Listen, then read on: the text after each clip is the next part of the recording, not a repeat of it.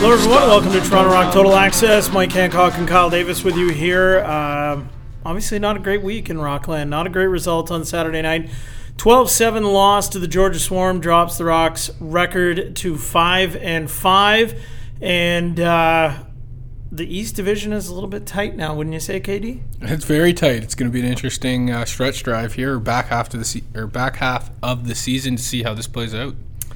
So, wow, where do we start with this game? So, you know, Toronto in the first half didn't look too bad.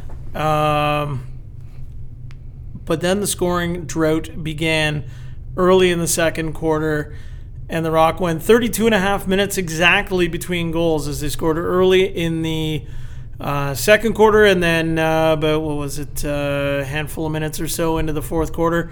Um, I don't think you can chalk it up to oh Tom Schreiber's out, whatever. I mean, when you get over 50 shots in a game and only come away with, come away with seven goals, and even that last goal, I'd almost even just wipe it off the board. To me, it was almost just it was a 9-6 game kind of thing in my mind, a little bit more than it was a 12-7 game. Um, Georgia got those couple of goals uh, to make it uh, 11-6 and then 12-6 with the empty netter before Toronto got that last goal on the board. But um, you know, the Rock were this game was it was just like that that carrot, that ring, whatever it is that you're chasing, you just can't quite reach. And as the game was going on, it just appeared as though the Rock offense was snake bitten on one side. I can't take anything away from Mike Poulin. He did play well. He played well, but I, I just still seem to think that if The Rock would have shot a little bit better, this might have been a very different game. Yeah, that's where that's what I was kind of thinking as well. Not in terms of, I mean, you know, thinking back, maybe a couple times that I rec- I can recall that the on the offense at uh, maybe what would have been third quarter, it felt like there was a couple looks. Uh, you know, we're trying to make passes or force passes or Robbie right in the in the slot, I guess if you I don't know, it's called the slot in lacrosse, but Sure. right, right in the slot, and you know, kind of passing it off, or and then it, it felt like you know there would be some shots that the offensive players, you know, they, they'd get it, they the wind up was there, and I know for myself when you when you you get a great opportunity, you know. You, you kind of overlook and you, you just bury it in his logo and, and it's a terrible feeling nothing worse than that but it just that seemed to be the story of the night for the most part for the offense. I mean, at the start of the game, Toronto comes out flying. Robbie Hellyer scores a beautiful goal right off the bat. I thought the second goal that went through Poulin, he got a piece of it. I thought, you know, Georgia on the back to back here. Poulin's hasn't made a save yet. We're up two nothing. I thought maybe we not not in line for for a big one, but things were things were going our way this this particular evening, and uh, you know once uh, Georgia settled in, I think Matisse got them on on the, on the score sheet there, and uh, you know the game played out how it did. But uh, one goal in whatever you know 32 minutes or between goals is obviously not something you strive for or not going to cut it. But to touch on the Tom Schreiber thing, I don't. I still think Tom Schreiber not in this offense right now. This is still an NLL offense. There's still a lot of great players in this offense. It's it's not like the obviously Tom is a big part of the team, but there's still a lot of other very capable, you know, very good lacrosse players on this roster up front. That uh, I mean, obviously, I'm sure left that game not feeling too great about the uh, the outcome on the scoreboard.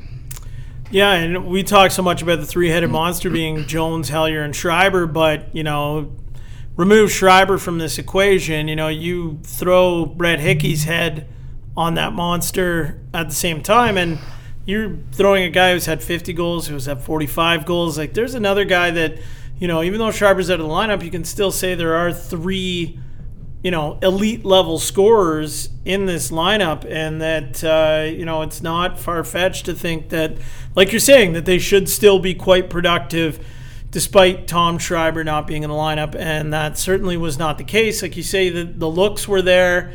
I felt like, and you know, the one thing we haven't talked about yet is obviously the power play in the late going of the third quarter that rolled over into the fourth, I believe it was, and you know to have that five on three and then the five on four. To me, a five on three in lacrosse is kind of it's a little bit overrated. I don't think it's like a five on three It's in a- it's a obviously, right? advantage. It's a four on it's Now a four on three, exactly. And you know, I think you know usually the key to that is really quick ball movement to open up a guy and. It seemed like the ball was moving quick at times during that stretch, but the guys weren't catching it, or the passes were going, you know, into a uh, awkward spot. We'll say it. There was some the passing, the ball movement just wasn't quite there. I think on that man advantage, I guess is what I'm trying to say, and just didn't cash in.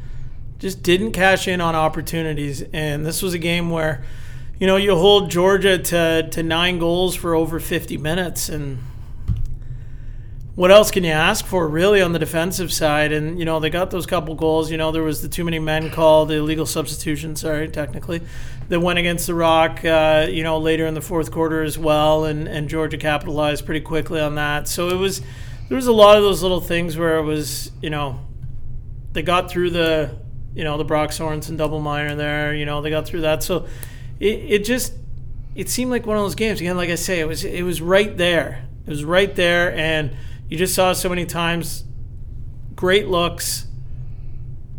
Maybe a pretty easy save for Poulin.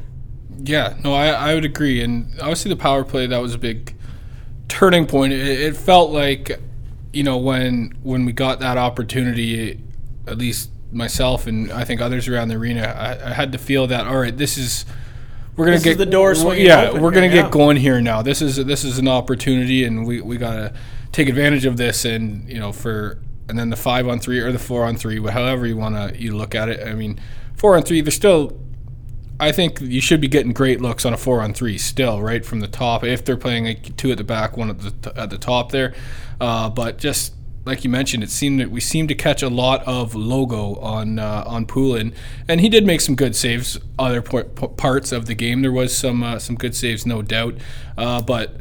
This by no means, you know, I was I was hearing people or fans kind of putting this on Rosie at some like this is nothing to do with Rosie this particular game. He was, you know, he did his job just as well as he could have that game, right? Uh, it's this was on the offense. I think just not finding a way to bury a couple more goals, and not every game's going to be you know 15 to 20 goals. You can.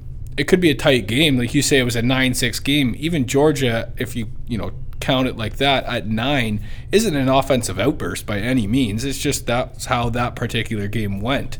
Uh, I thought Rosie played well. I thought the defense played well. It's just unfortunate that. Uh, you know, it seems to be the case sometimes. It's it's tough to get all cylinders firing on you know at, at once. You know, how many times have you seen a game where if we got to stop here, this would have been different, or if the D you know made a stop here, or if the off like just to get them all three in sync at once. It's it's it's a team effort, I guess, is what I'm getting at here, and uh, you, you know you win and lose as a team. Um, obviously, this one uh, kind of stings a bit back to back in division to the same team, but you move on. You got a big one this week. And you know what? You look around, you look around the East Division, and uh, you kind of just sit there and think, you know, almost everybody, every team is probably walking into their locker room this week at practice to say, you know, everybody's either a game below at 500 or a game above here.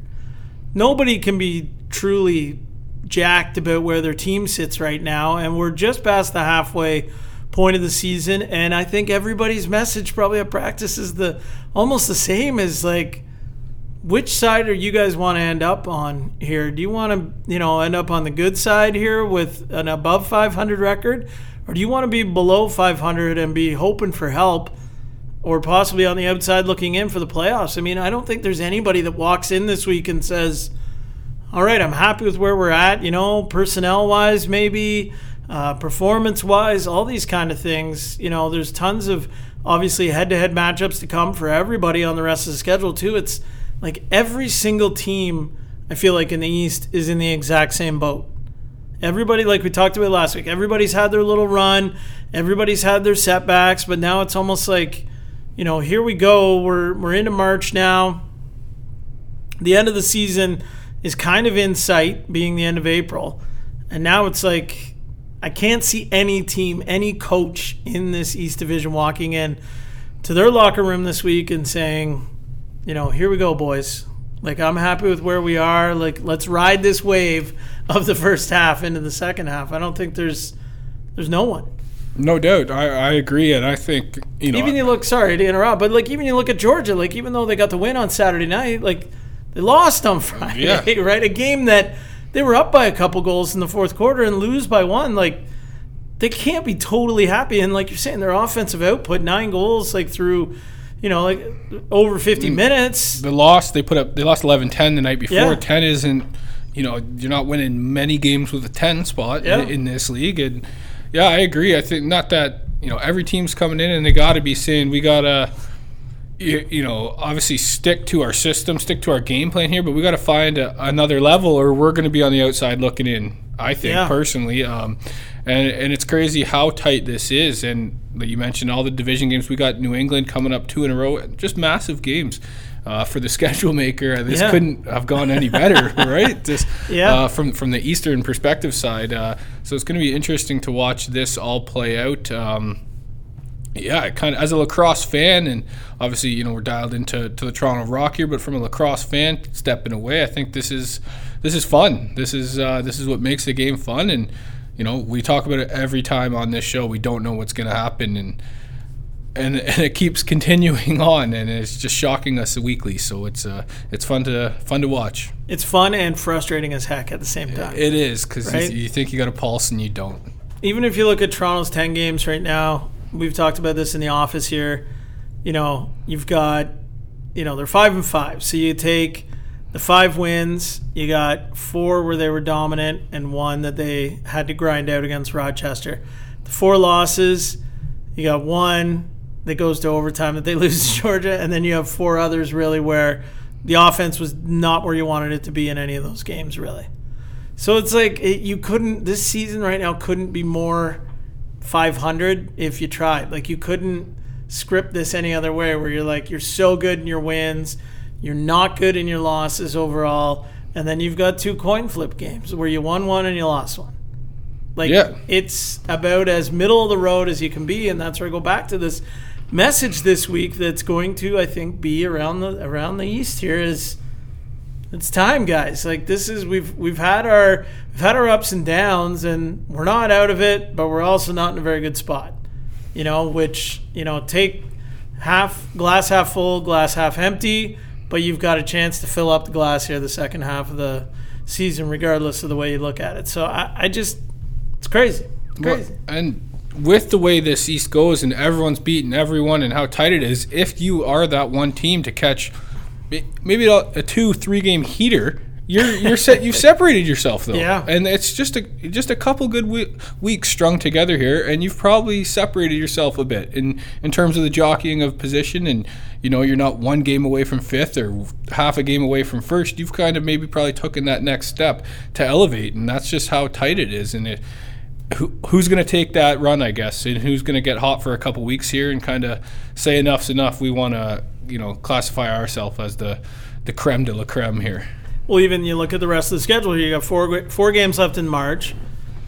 You take three out of four. You think, whoa, you're wrong, but you're still only eight and six. Yeah. And like you say, you you probably have, given the way things have gone, you've probably separated yourself into a top two spot more than likely, given the opponents. Because you're you going to be beating New England and Yeah. people in division. Uh, but you're still only eight and six at the end of that. Like it's it's crazy.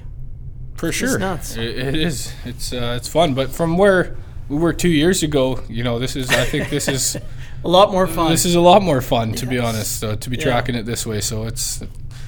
You know, take it what take what you get here as a fan and enjoy it. and we'll talk about the rest of the teams in the league later on in the show. Um, anything else we want to touch on from Saturday night overall? I thought. Uh, what else? What else we want to? Crowd was great. Yeah, great crowd. The lower bowl looked real good. Yeah. 10,000 plus. Backley construction night. I, I mean, I think the the night overall, you know, was, was good. I think Backley, you know, was happy with it. There was a good crowd. It, Saturday night, there seemed to be a good vibe. I thought in the arena, you know, earlier half of the game first game at the Air Canada Center in a month. So Yep. it felt people were in good moods, happy to be there. You know, they brought the family out, the friends out, people were having a couple drinks. It just the atmosphere I thought was good. It's it's unfortunate from a you know rock perspective. Even like a player per, or the team perspective, you want uh, from an office person, you want everything going firing on all cylinders, right? Yep. You want a big win, you want ten thousand plus, you want the fans happy, um, but that's not the case, and that's you know we get back to work and try and figure it out this week. Yeah, we hope to get to that, uh, you know, 10,000 plus again on Sunday afternoon for uh, the charity game, but we'll talk about that a little bit more in the second half of the show as well. All right, we're going to take a short break now, and then uh, when we come back, we've got a couple of guests lined up here for you. Jamie Dawick, the owner, president, and general manager of the team. Trade deadline getting close. Monday, March 19th, 3 p.m. is the trade deadline. And also, we have the one and only number 20, Bradley Kri, will be stopping by as well. So stick with us. Lots more to come on Toronto Rock Total Access. Come on, girls, let's rock that.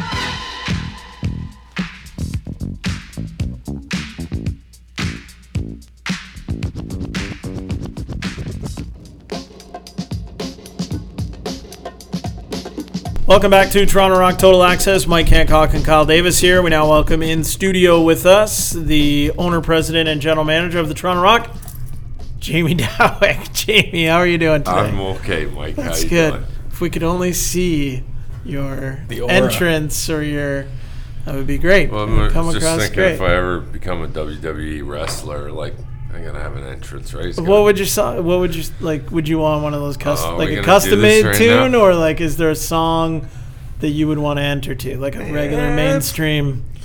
probably want a custom tune? Yeah. I think that's big time. Would you be a a baby face or a heel Oh, I'd, be, or a gray guy, like in the middle? I'd probably be babyface. I think. yeah. yeah, you You're know. one of the good guys. yeah, Really? yeah. Wow. Finishing move. I haven't thought about that. Maybe the something to do with being fired or something like that. Would you be a high flyer? You know what? I don't Sorry. know where you're trying to go with this. Let's talk some I don't know. All lacrosse right. here. That was fun. All right. Yeah, that was okay. Okay. All right. Well, then let's take it back, and this won't be so fun. We'll talk about Saturday night's game and uh, just, um, you know, I guess just your take on things. Obviously, a game where the offense doesn't, uh, you know, do well, but at the same time, you're in a nine-six game late in the, uh, you know, in the fourth quarter with a chance still to uh, to do some damage.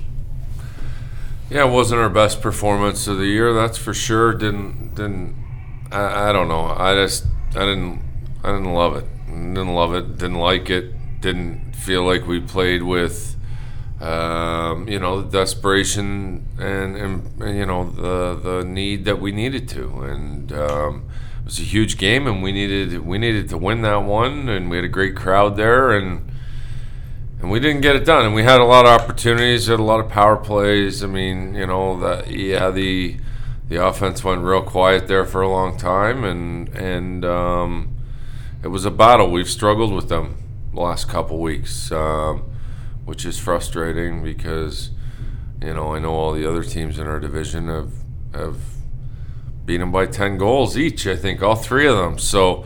Um, you know, I, I still look at them as the defending champion, and you know, I can only go by what we've seen out of them the last two weeks. But I also take my hat off to them. They they played real well in both those games, and and two big wins that they needed, and and they got. So um, I'm just disappointed. You know, ten weeks in, we sit here, 500. Um, and the five wins, we've been pretty darn good and look like one of the best teams in the league. And the five losses, you know, we've looked pretty bad. Um, so we need we, we need some more consistency here, and we need we need to be better than a 50-50 shot to whether we show up and play great or show up and don't play well. Where do you think things went wrong for the offense? I mean, uh, the power play, a great opportunity end of the third quarter there, and um, a five on three, a five on four. Um, obviously, lots of people pointing to just the lack of Tom Schreiber in the lineup, but as we've talked about many times, there are still several capable, competent uh, offensive players in this lineup. But you know, just uh, maybe talk about that power play chance and that you know, that five minute stretch there where it seemed like the door kind of swung open. Yeah, I mean, you know, we had kind of lost momentum at that point in the game, in my opinion. Like to be, that was kind of like okay, you know, as bad as we've kind of been here over the last 15, 20 minutes, whatever it might be. Now we've got a chance, and, and we just couldn't get it done. Whether we were hitting posts or Pulley was making great saves or or whatever. Um, you know, yeah. Do we miss Tom? Sure, we miss Tom. Tom Tom's an MVP candidate in this league, and and one of our best players, and, and we miss him. But you know, that, that's no excuse. I mean, um, you know, we went 32 minutes without a goal in that game, so uh, just not good enough. You know, um, just gotta just gotta find a way to be better. Uh, and, and when you go you know, when you go certain streaks like that without a goal, I mean, you're just you're just killing your defense. I mean, I think there was one point in that game where we went like five minutes without a true offensive possession. Like, uh, you know, uh, it's just it's frustrating because because we're better than that. But like I said earlier, consistency. You know, are are are we the team that in our five wins has looked like we can beat anyone and maybe even handily? or are we the team in our five losses that you know seems to struggle to score goals and and you know giving up lots of goals so um, disappointing you know but uh, you know got a few few favors around the league and you know we find ourselves in a position here where you know everything's still in front of us and and we got practice tonight here and we got a huge two in a row here against New England so um, we've got a tiebreaker against Rochester. We've now lost one against Georgia.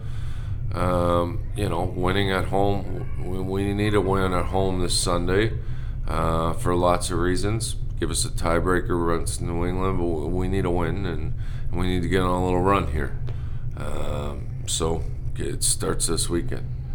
Now, following the announcement of uh, Tom Schreiber's injury, the timeline kind of put him back uh, possibly as early as the end of the month. Is there any kind of updated timeline there that you're able to share with everyone?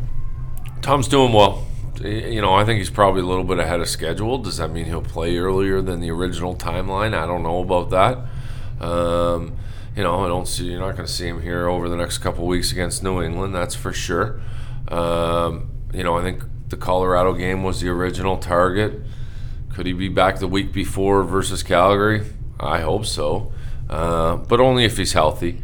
Um, you know, and, and yeah, we miss him, but you know, other guys got to step it up and get it done here um, while, while while he is out of the lineup. So, uh, be a nice boost when he does come back. But uh, yeah, Jamie, from uh, just you know back to Georgia there for a bit. The last two years, you played Georgia six times and been on the wrong result five times. To me, on paper and going into the games, I, I don't think the matchup is that lopsided as the result has has proven. Or I, I felt good going into you know some particular games. Where do you think the difference is in terms of you know the record? I guess is it just cleaning up a couple little errors here or there, because the games have been that tight.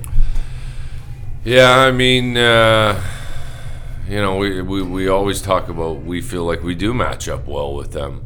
Uh, but you're right. We've lost five of the last six games against them. So, you know, maybe we're the ones that need to look in the mirror there and, and you know, stop saying thinking we match up well against them and do something about it because we haven't matched up well against them in the win column. That's for sure.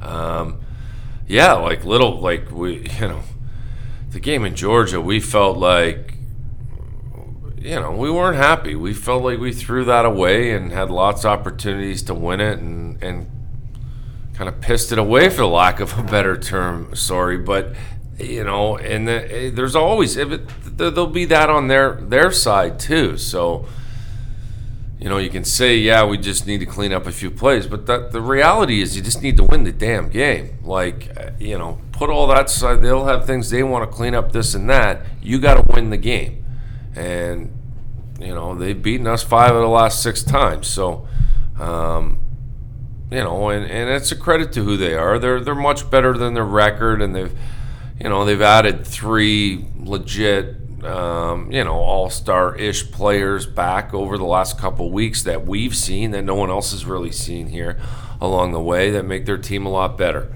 Um, you know, I, I still believe they're the team to beat in the East, and until they're out of the playoffs or eliminated, uh, my opinion won't change. And I've said that from the start of the year, and, and I still believe it. So, um, but it but it's tight. Everything's tight. You know, that's the thing. It's uh, it's tight. And going back to a bit there, you mentioned the word consistency. It came, came up a couple times. Seemed to be an important word for you. Uh, my question is, how do you, I guess you can't really can you teach consistency or how do these guys get consistent from the not being consistent is it just a, a habit Just of do it. just doing it just day, do every, it. every You either day? do. You know what, KD? you can either do it or you can't. Yep. and you know the I, this is this is a game like we're in this business to win. We're in this business to win championships. I like every every guy downstairs in that locker room uh, on a personal level. I like each and every one of them. But my job my job as the gm of this team is to put together a team that can win. And you know like that that's hot, huge for me. Can you bring it night in night out? And you know what? If you can't, you know this this this might not be the place for you because you I, you know I, I don't I hate showing up and not knowing what I'm getting. You know, and that that that's been the most frustrating thing for me. Like I go there thinking one thing and then you know it goes the complete opposite way and it's like whoa you know like where is that and and that that's you know that's a huge thing you know character consistency guys who bring it every night and and you know just just consistent consistent effort consistent performance those those are big Now you mentioned, uh, you know, just how this team is put together. Obviously, the trade deadline coming up uh, on Monday, March the nineteenth. Uh, with things, you know, I think this could be a really interesting trade deadline because I think you've got five teams in the East that are probably all going to go in as, you know, hopefully trying to add something uh, before the end of this season in some way, shape, or form to maybe separate themselves. But then you've got only a nine-team league, and you've really only got one team out of the playoffs in Vancouver, it- you know, in other sports you have maybe a better opportunity to pick through a few more carcasses, if you will. Um, does it make it difficult or even more difficult to make a deal at this time? Yeah. Is it even something you're considering right now? well no hey listen you you know me i'm always my phone's always on and i'm always listening. If i have an opportunity to make our team better i'm going to do it uh, first and foremost. Uh, I, listen it's going to be real tough here. Um, yeah there's probably only one team that's out of it all teams in east in it. Uh, every team thinks they have a good offense um, you know in this league and every team does have a good offense. We're a nine team league you know, uh, we have a dispersal, an expansion draft coming up, so that factors into, you know, am I going to go out and pay X for a guy that, you know, I might not be able to protect in an expansion draft and might lose there or this and that. So there's a lot of factors in it. Um, you know, there'll be a lot of there'll be a lot of talk because you know what? That's what the GMs in this league like to do. They like to just talk and hear their own voice. So, you know, there'll be a ton of talk. Will there be a lot of, you know, that I, I'm saying tons of talk, tons of talk, tons of talk, not a lot of action. That's my prediction. I, I just don't see, you know, most of the, you know, it just, it's not, you know, I think guys are very hesitant to trade picks right now because picks are kind of gold going into an expansion draft and this and that. Everyone's going to lose some players, so I don't want to be giving away pick. Like I said, even picks to acquire players unless they're, you know, top high end guys that you're you're 100% keeping. It's really tough, and and then, you know, player for player. You know, it's all a matter of what people think, right? Perception of your players on your team and other players on other teams, and and you've got to be able to agree with someone on on on an evaluation, good or bad. Uh, I, I don't. I really don't see a, a ton happening, but um, you know, there's been some big trades. There, there's already been some big player, big names traded in our league this year. You know, including ourselves with Steph LeBlanc. Um, you know, I can think of four or five big name players that have already been traded this year. So, I mean, to think that, you know, there's more on the way, um, I, I don't think so. You were you were right last week. You were you were you. I don't know if you were talking heavy or something, but uh, you know you were bang on saying there was another big one coming. I think that was the big one. I, I don't I don't see any big name players um, being traded before the deadline. Well, we'll see. KD's going to be putting his trade bait list together Well, for next week. my so opinion there we'll see. he was hitting it on the head there last week. Um, also, this week coming up Sunday afternoon, uh, charity night for the Toronto Rock, or charity afternoon, I guess in this case, uh, Smile Zone Foundation. Uh, just don't know if you want to uh, talk a little bit about that and the Rock's involvement uh, with Smile Zone and and obviously the jersey auction, all that kind of great stuff going on Sunday afternoon. Uh, well, Smile Zone's become a great partner of the Toronto Rock. Um, you know, Backley Construction, Scott Backley, Adam Graves. They, they they started that foundation. It's really awesome what they do. Um, they're very involved with us and hands on, and we help them out. And it's, it's just a unbelievable partnership for a great cause. So, um, you know, we we've continued that relationship with them, and I don't, I don't quite honestly, I don't see it changing. So, this year. Um, I, I think the jersey's a pretty cool one. We always do an auction, ch- live charity uh, uh, jersey auction, and, and design a third jersey. Um, shout out to uh, Braden on the jersey this year. I, I think it's awesome. 20th anniversary. Um, you know, a little a little respect to uh, Les Bartley and Terry Sanderson on the jersey.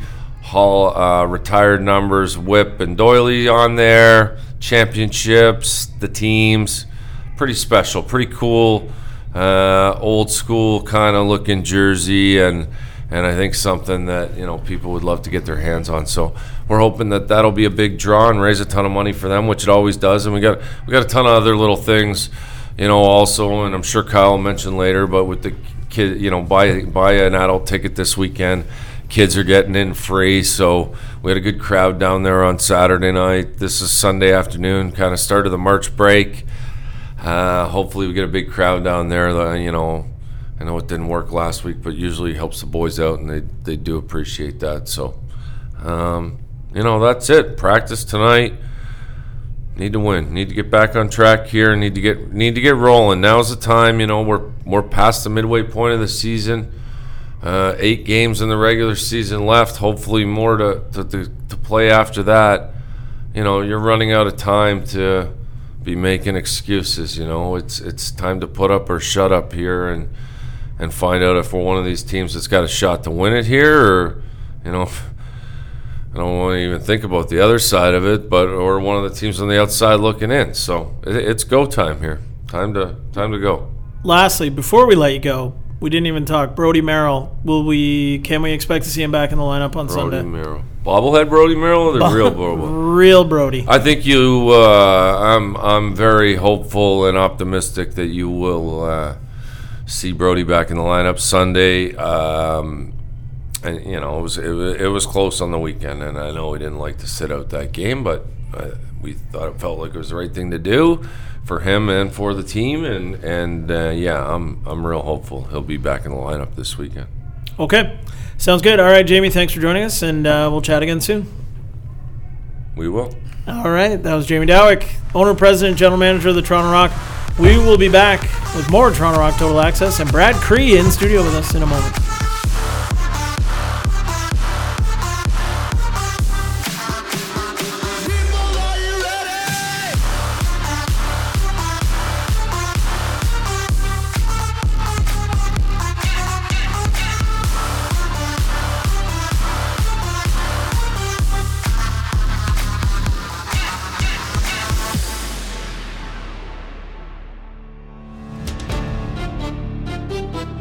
Welcome back to Toronto Rock Total Access. Mike Hancock and Kyle Davis here, along with Toronto Rock defender Brad Kri. Brad, welcome back to the show. Thanks for having me, Mr. Hancock. All right, Brad. Um, so we'll uh, we'll jump right into things here. Saturday night, uh, a tough loss to the Georgia Swarm. Uh, we've dissected it quite a bit here on the podcast, of course, already, but uh, we want to get your take on it and just uh, you know, as a defender, I think we've talked to you before about this. How you know you kind of as a defender, get in a little bit more of a groove when the offense is going and it takes a little bit of pressure off you guys. So, you know, during that 32 and a half minute stretch where the offense was uh, unable to score, uh, what kind of mindset were you in as a defender during that stretch? Yeah, I mean, we can't rely on our offense uh, uh, night in, and night out. You know, they've been doing a great job for us all year. Um, defensively, I think we're just uh, kind of letting up here and there. You know, we're not playing a full 60, and they're getting, you know, looks on us where we're, we're caught on our heels. Um, but, you know, never once really where we're kind of relying on our offense. We're, we're always a defense first team and uh, there's definitely some kinks that uh, we got to fix on the back end. What about uh, you know discipline wise? I guess both teams found themselves uh, probably taking a few more penalties than they would have liked to in that game. Yeah, well, I want to say, um, you know, I mean, our offense, I believe, went 0 for 6 on the power play, but I mean, their power play didn't do so well either. So, I mean, it kind of evens up there. But, uh, um, you know, it definitely it definitely helps when we're when we're going on our power play. But I mean, that's that's the this game. There's going to be times where we can't score on the power play, but we uh, uh, we're usually a pretty good team five on five. So um, you know, we're not always relying on the power play. I think Kyle might have probably a follow up question to what I'm going to ask here, but given the uh, you know the number of close games that you guys have played with this team in the last couple of years, uh, the playoff series, obviously last spring as well. Can we almost say that Georgia might be kind of become maybe this team's biggest rival? Yeah, I guess you could say the last uh, the year and and so far this year. There's just uh, we can't seem to get over this hump. There have been some really close games with us. I mean, they're clearly a skilled team. Um, I believe they're going to be uh, the, the, team that we're going to see in the playoffs. Um, it is really close right now in the East, but um, we're not uh, we're not forgetting about these games, and uh, you know they're going to be in the back of our minds and, uh, until playoffs. But uh, you know we're definitely going to be working towards the playoffs, and you know finding ways where where we can we can definitely beat that team. And just to go off of that, uh, you know, wanted to ask you at what point, dating back to last year, you've played Georgia six times. Um, unfortunately, from our standpoint, they've won five of them. At what point does something like this start to creep into to one's head or the team's head? I know you know we're all prof- you're all professional athletes. You're all great at your craft and, and what you do. But at what point does I mean, th- this creep into your head, and does it become a mental thing even? And because I get the impression, or we get the impression, we were talking that if you could snag one win, the floodgates might open, and you could just, you know, you could start really feeling confident about yourself. Yeah, well, we've been juggling our lineup a bit. Um, you know, the good thing about our team is that we got a lot of depth. You know, we can we can juggle around and you know put together good lineups. You know, kind of whoever we have in lineup in the lineup. Sorry, but. Uh, uh, I think once we get a full lineup, um, you know, we haven't, uh, I don't think, met our expectations yet um, so far this year. But we're we're going to be working. Uh, you know, there's little things that we can fix till playoffs, but um, just finding that right groove and, and, chemistry from the back end and, and on offense um, is definitely one thing that we're going to be looking for. And now looking ahead, you got two two big ones with uh, New England. You mentioned the East is is where it is tight, uh, tight as anything right now. Um, you know, in lacrosse, you play, you know, every week. You can forget about last week pretty quick here. And we were also talking. You grab a couple wins here. The way the East is going, you could separate yourself a little bit and put yourself in some good position down the stretch. You're leading into a stretch drive because of the you know the division opponents and who who you're beating. So important to get back on the in the winning track this Sunday, isn't it? Yeah, I mean, ever since I've uh, been in this league, I've I've known since day one how hard it is to win in this league. Um, I know the standings are real close in the East once again. What is it like? You know, first place with six wins and last place with four, something like that. So you know, every every goal, every shift kind of counts in this league, and um, you know, two wins uh, in the next two weeks can can bump us right up at the top again. No, I just kind of wanted to circle back uh, a little bit to this past weekend's game and how you mentioned, you know, juggling juggling the lineup a little bit, and some of that has been because of injury, um, maybe more so than anything else. Um, playing without Brody Merrill on the weekend. Uh, you know, you're an older guy now on this team, a, a veteran guy. Uh, going into a game without Brody, first of all, what's that like? And and secondly, is that an opportunity where you look at you know possibly stepping into maybe a little bit of a bigger leadership role when when he's not in the lineup? Yeah, uh, you know, Broad's definitely not a guy we can replace. He's our best player, but uh, it, it, actually was nice to see a lot of the older veteran guys kind of take charge. You know, Robbie, Sandy, uh, Billy, all those guys. It was. Uh, it's the first time we haven't had our captain in our lineup all year, but like I said, you know, from you know shoot around, I I, I kind of noticed that uh, a lot of guys were stepping up and taking charge. So that's definitely uh, a positive that I saw. Now, looking into this weekend, like Kyle said, uh, you know, a big, you know, matchup with New England, a couple of games on the board. Um, this is a team that you know the Rock had a great amount of success against early in the season, a 21 to nine win. Is that something that you also kind of look back and draw on and say, you know, this is a team that we have actually handled? You don't want to say somewhat easily, but at, by the end of the night, you know, a 21 nine score would kind of indicate that. Yeah, I guess you could say uh, it, it look, looks good for us right now, but like this league is so tight, right? They've uh, they've made some adjustments. They uh, just had a big trade too, so um, we're not taking anything for granted. We're going to come in with the same mindset, um, but uh, it, it's definitely going to be a must-win for for us this weekend. You just mentioned uh, the trade there they've made. And my question, I was just thinking while we were talking here, is I know everyone's pl- played against you know individual players a ton, whether it be summer ball in the NLL, but since last time you played, they've retooled this offense quite a bit uh, with a couple uh, transactions. So, how does that make it tougher to kind of prepare for them when you might know their systems, but you've never really played this group offensively? Yeah, well, the coaches put a good job, uh, uh do a good job giving out the scouting report on, on individuals. So, um, that aspect of it doesn't change much. You know, we still got our uh, kind of paragraphs and uh, scouting reports on the players' individuals.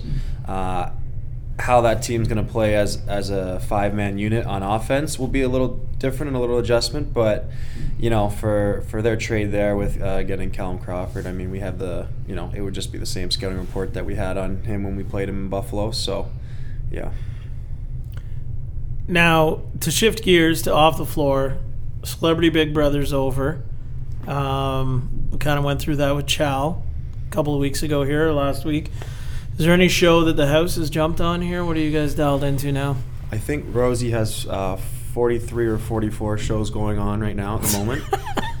uh, so I'm not sure what one he's actually on right now, but uh, I think Survivor just started up. I yeah. I haven't seen Survivor yet, but I mean, if, if everyone's doing it, yeah, I'll probably hop on board. But it, it, it all starts off with uh, you know having good Wi-Fi at the house to, to stream if you miss an episode, and we've been struggling with that. There's been a you know a couple devices on uh, on the Xbox, so you don't really get the best service out there. Ah. Yeah, so yeah, we'll we'll start with just getting good good internet service first.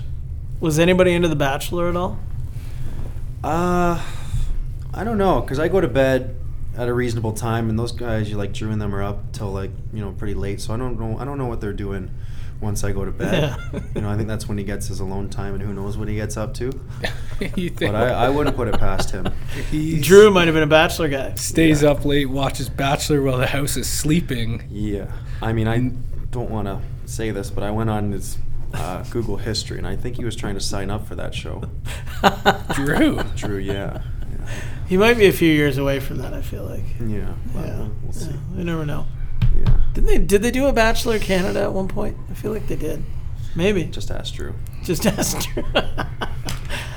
All right. Well, Bradley, Gold as always. Uh, a pleasure having you in studio with us, and uh, good luck on Sunday afternoon. And uh, we'll chat again soon. Thanks for having me. All right, that was Brad Kri, defender with the Toronto Rock. We will be back with more Toronto Rock Total Access in just a moment.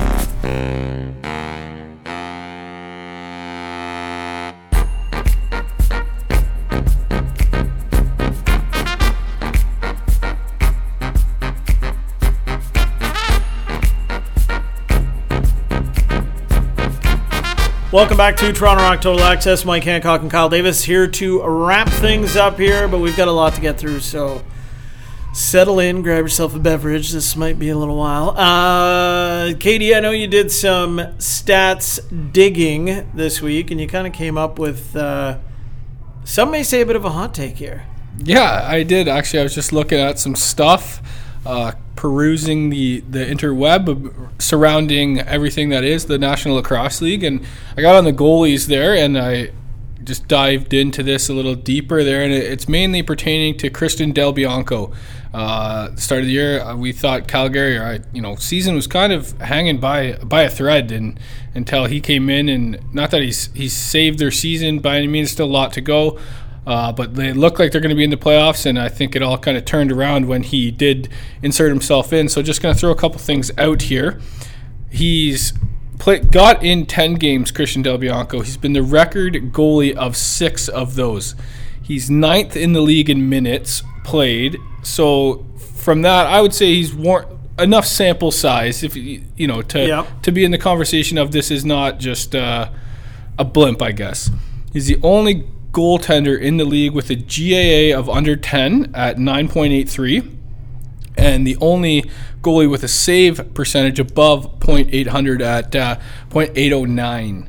So this got me, you know, the wheels turned, the mice turn in the wheel there, and uh, I thought those that that kind of stuck out to me. Uh, you know, so young, we all know about this guy's uh, potential and what he's done junior and whatnot. But a couple things I wanted to pose was a if he keeps up and you know that sample size grows a little bit more, uh, even though he's going to be a, a little ga- little less than you know, let's say the Rosies and the Wards uh, of the the league, is that enough sample size by the end of the year? I think it is to warrant goaltender of the year nomination and or win, as well as those kind of numbers and Calgary gets in the playoffs and you know they, they turn their season around is would he be in the MVP talks and the last one I'm not sure about um, his status as a rookie or not um, I, I don't think he is a rookie. I just uh, quickly actually glanced. I mean, he, he had played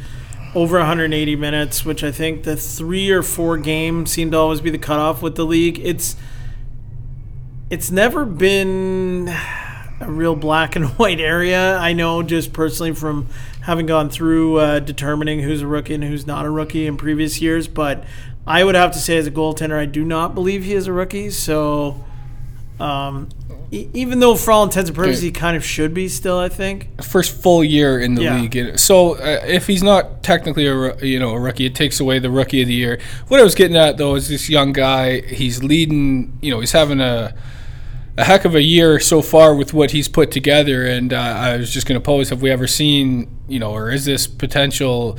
Even possible for you know a goalie of this age to you know be winning goaltender of the year, MVP. Obviously not rookie of the year if he doesn't classify, but technically, you know, it is his first full year in the league. And then if you pulled six games from the other top goalies, what would those numbers look like? For instance, Dillon Ward's best six games. Would they compare, or where would they come in? Would they come in at under ten and above point above eight hundred? I, I don't know, but this is just I thought these numbers were were kind of interesting. So uh, thoughts? Well, Cool. maybe that can be some of your homework for next week, Kyle, is to, to piece together the best six of other uh, of other guys. But I think you know this was really interesting. I know when you brought it up uh, earlier in the week here in the office, I kind of started thinking like, well, this is actually pretty good. I mean, it he is a guy that, like you said, their entire season kind of turned. You know, when he went in there, and got that win. Unfortunately for us, it was against the Rock, but you know his numbers that he have put has put up are quite quite good. And kind of the comparison that I threw out there was how we thought through the first two months of last season, you know, Rosie's goals against average was under 10. His save percentage, I believe, was up in that same neighborhood as well. And sure, he may have played a couple of extra games, but we kind of said hands down at that point through two months, Rosie was the goalie of the year. Like runaway at that point, no question. And I don't know if we kind of say the same thing right now about Del Bianco, but when you start to kind of retrace your steps as to where we were last year, it kind of makes you think, well, you Right almost have to say maybe he is the goalie of the year so far. Yeah, that's what I found so interesting, Yeah. and because you know he does have a couple less games played, but ninth in minutes, so he's in. You know, if Yeah. there's nine, There's nine teams, nine yeah. uh, 18 goalies in the league. Uh, obviously, there's third goalies and whatnot getting action, but he's right in the middle of minutes. Uh, yeah, I thought it was a good, uh, you know, good talking point. Good, you know, what do we think? Kind of conversation. Now the question would be, I guess, can is that sustainable from his standpoint? Is he going to hit a you know a bit of a bump in his game here? Obviously, the we, t- we heard Brad Kri talk about how hard this league is. Um, I, I don't think you know anything goes smoothly from start to finish, so that'll be interesting to track. And Calgary as a team obviously has to you know continue to to push here, even they lost to Saskatchewan, for instance. I'm thinking some of these numbers here, to, and it was 10 6. Great for the numbers if Del Bianco team gets a loss. They have to, that's obviously a team effort. They have to, if he gets shelled, you know, Calgary lays an egg one night, he gets shelled, those numbers are going to fluctuate a bit. So it's uh, it's obviously a lot on Del Bianco, but uh, on the on the Roughnecks as a team, and it'd just be interesting to track. I'd be curious to see at the end of the year what those numbers looks like, uh, and I thought it was pretty pretty amazing that he's the only goalie, you know, to, to lead both and be above uh, below 10 and above uh, 800. Definitely. So we have now a new segment on the show, the CDB Watch. All right. All right. Okay. So uh, we will we will I think circle back to that again next week. I think uh, definitely, like you say, something interesting to follow. But right now we're going to jump into a segment that hasn't been on the show too much recently. But with all these trades going on, we've got to ba- bring back short term, long term trades. So it's a list of three guys, and KD is going to tell us who he's going to keep short term, who he's going to keep long term, who he maybe wants to build his team around, and who he wants to tell pack their bags, get out of town. So our first trio happens to be, well, three guys who have been uh, traded this year uh, two of them for each other. Callum Crawford, Shawn Evans, and Dan Dawson. Short term, long term trade. Three great players with great resumes. Uh, you know, it's crazy that we're even talking these names that have been dealt midseason like this, but uh, we'll start from the top here and go uh, the long term. The long term from from my perspective, I, I would keep Shawn Evans. He's the youngest of the group. He you know, I feel like he has that it factor in a way that can change, you know, a season, a, a game, or he, he's he's gritty. He scores goals. He's can be the the focal of an offense, and uh, you know, I, th- I think he just brings an overall well-rounded game. Uh, short term, I would go. I guess Callum Crawford. I think right now he has the potential to. Uh, to have some big games. And uh, you know, he's been a prolific scorer in the league the last couple years, and uh, I think he could help me out short term. And and mainly just based on on the age, and I think the last couple years you've seen the point production down a bit. Nothing to against what you know what he's done in. In the game of lacrosse in his career, uh, it's just purely just a numbers and, and short term, long term trade game here. Uh, Dan Dawson would uh, would be the one that would have to pack his bag, as you said. And when you look at these three names, KD, if we were to have sat here at the start of the season and said that these three guys were going to get traded before the trade deadline, No, you weeks before the trade deadline, like zero chance. You look at going into the season, Dan Dawson's been a you know cornerstone of the Rochester franchise for the last few years. Won two championships there. You have Shawn Evans is the captain of what looks like an up and coming New England team.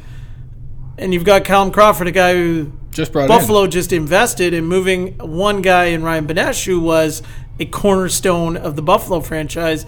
You move him out to acquire a guy that you think has kind of taken over his place, so to speak, even though lefty righty, but still an O guy. There's no chance anybody No. was believing you. They would all thought you were off your rocker. Those are t- the kind of takes that would get you escorted out of a like like those are so ridiculous at the time, and it's Yeah. crazy how they've came to fruition. So our next trio of short-term, long-term trade all has to do with the Vancouver Stealth, who you know in a in a world that exists, say in hockey or in other sports, when you get to a trade deadline and you know there's a team that's out of the playoffs and you think they're in rebuild mode or selling mode or whatever, you know, Vancouver, the Vancouver Stealth would be that team. And unfortunately for the buyers in the league, there really is maybe only one team that could be looked at for sure as a seller. But even then, do you want to move any of these guys? But we'll see here. Corey Small, Rhys Duch, and Justin Salt are the three guys that we've got short term, long term trade. Start. I'll just go down in that order. Uh, Corey Small. Uh, I'm gonna go him. Keep him short term. I think he's uh, prolific lefty in the league. He uh, obviously had a heck of a year last year. I know Vancouver is struggling this year, and you know I, I, I wonder how how easy it is or how tough it is, I guess, for those guys to get up for games right now. Uh, You know, maybe you're you're watching their games right now and saying. I didn't really see much from Small tonight, but I do think he has that skill. You could, you know, if a team brought him in, you could catch, you know, re- rejuvenate him or catch lightning in a bottle here and help the left side for a, a playoff push or even a championship run. And I think that, you know, he's, uh, for instance, we're talking, he's playing out west, but he's from the east. You know, if you get him on an eastern team, maybe that would, uh, you know, bring him home. He, he'd get excited and you could catch uh, some good stuff from Corey Small there. Uh, continuing down the list, Rhys Duch.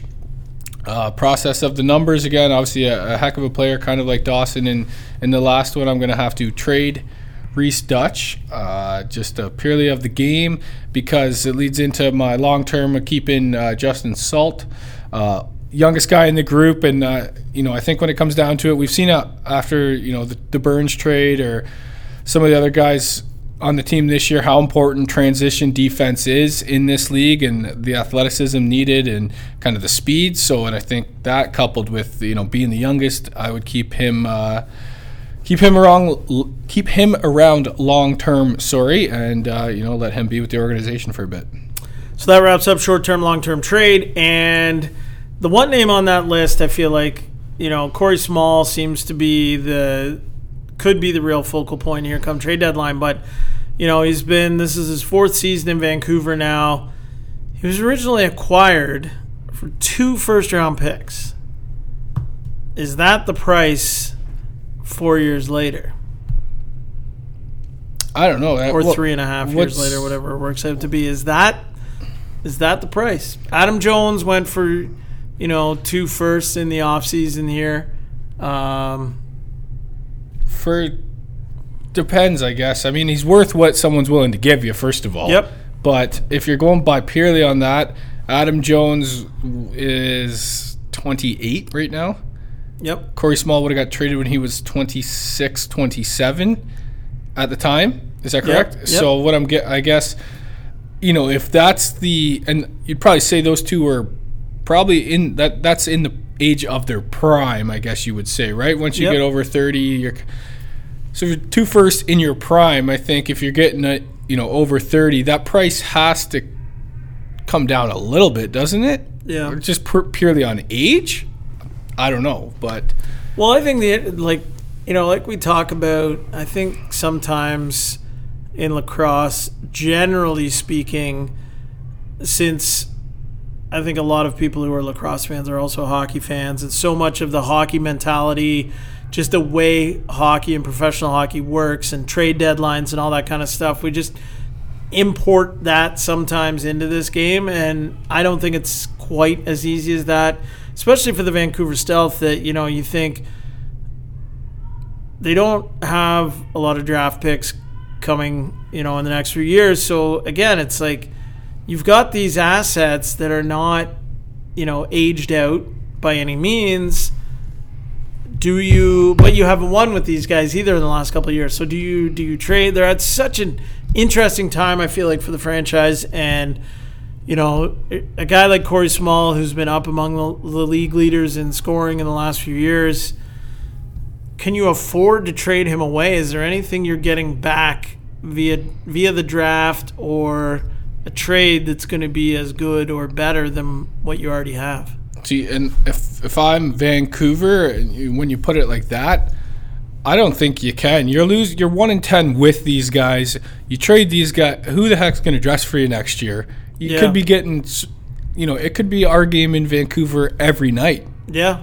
And not disrespecting them by any means. They, their attendance isn't, you know, I'm sure where they would want it. They're they could use some more bums in the seats, like everyone else in the league, of course. But you take away those are the guys that the fans that are there are coming to see. Mm-hmm. And you know, we talked about the, the skill level these guys have. Maybe Vancouver, we've seen the goalie carousel go on. Maybe they could go find a goalie. Maybe Yeah. they- like there's more issues than just. And you said Corey Small's 30. He's not, you know, he's not out of the league yet. There's plenty of guys playing at age 30 Yeah. and still contributing. Uh, there's, I think, there's other issues on that team that's not Corey Small or, or Rhys Duch by any means. And you know, maybe the you could go get a supporting cast or. You know, it's your your management and, and your coaching and your owner could all be on. You know, you got that's all on um, um, organizations' decisions to to make some moves to kind of better the team. It's not up to I think just because we're last one year. We've seen how quick the this league can change. You know, last year they're in the playoffs, they're this the story of the league. Yeah. and, and now they're not. Right, so But I think they will appreciate that you said they only have 10 losses because they have 11. is it right eleven now? Yes. Is it eleven? Well, just keep on counting. And I mean, I guess, you know, essentially uh, with an 18 game season now, um, you know, they may be on their way to setting some records here in the futility department too if this continues as well which i'm sure they don't want uh, to go down that road but still time to uh, to get some wins on the board and let's face it you know the way this league goes from week to week it's not you sit there at 1 and 11 and you, you think you know there aren't that many opportunities left on the table you've only got six games left for them uh, but if they win all six But- still might get in. I know it's crazy to think, but how many weeks have we sat here and said this game's a lock, or you know this team they're down and out, they are done, and boom, you know. Uh, Del Bianco comes in and you know potentially turns Calgary's season around, a guy to rally around. Like I don't know if there is that rallying point in Vancouver at this point, but at the same time, you could say maybe it is. Maybe there is something there. Maybe something's going to turn. I feel like they, they felt like they had a little one there when Eric Penney came in and got the win. Um, but then that, That kind of hasn't really feels like you know, forever Yeah, ago. there hasn't been that snowball effect, I guess that uh, you would have hoped would have happened there. But you know, you never know. I mean, it's it's still not uh, not impossible. Well, and I think too, like from a player's perspective, like I kind of mentioned it earlier, they're coming in one at eleven. Is I'd be curious to see what the the guys coming into the room's mindset is. You know, uh, is it you know, let's get the U-Hauls packed here and let's move on to summer, or like let's get through this Yeah. kind of thing, or uh, do they are they sitting there seriously saying at one eleven, guys, we have a shot at rallying off six in a row here and really doing Yeah. something, which is probably more unrealistic to think. But I think there are some, like, I mean, just the public comments that we've seen. I mean, Andrew Suitor, we talked about this last week about, you know, how he has always, I think, been perceived as a really good team guy in this league. Um, and he flat out said, you know, like, we got to stop making excuses. We just got to win. It kind of goes back to what Jamie said earlier on the show, and we talked about consistency. It's like you just, just got to go out and do it. And, and I think hopefully there's enough guys still in that Vancouver dressing room that are of that mindset that it's not pack the U-Haul time like you said and and maybe it is you know guys every week we've got an opportunity here. Every week we've still got an opportunity here and and hopefully that's the mindset that they're approaching things. I know it's easier said than done especially when you're 1 and 11 in this league but you do have to start to look around I think at your surroundings and the other teams in the league and say you know, almost why not us, right? Maybe you have to take that mentality of why not us? Why can't it be us? You know, some team's gone on a five game winning streak or a four gamer, or this, you know, 20 year old goalie has come out of nowhere, not nowhere necessarily, but still a little bit to say, like, he's suddenly become the star of this team, and that's what they've rallied around. You know, it's, you kind of almost have to take the why not us attitude, maybe if you're the Vancouver Stealth. And a little different in the in the East. You have everyone beating everyone in the West. The guys that you see the most, it seems there's two teams beating two teams. Yeah. right, which Yep. makes it tougher. But I mean, yeah, why why not them? I guess. Yeah, I guess we'll keep with that. Maybe next Maybe the next couple weeks. Circle we'll back to that. We'll figure out why it wasn't them. uh, so we still have to take a quick look ahead to uh, this Saturday's game. We have talked about it a little bit, but uh, maybe we'll, uh, since we've gone a little bit long here with this segment, maybe we'll just get right into uh, prediction time. These two teams play back on January the 27th, and the Toronto Rock were 21 9 winners. It was at Air Canada Centre. So the Rock have yet to uh, go to Mo- Mohegan Sun to play the Black Wolves. That will take place next Friday, March 16th. So back-to-back games involving these two teams, a home and home, if you will. But uh, KD, what do you got for a prediction on this one? I haven't really thought about it until right now, to be honest. But uh, All right, you want me to go first? yeah, go ahead. think? All right, I'm going to go first this week. Uh, I don't think it's going to be 21 to nine.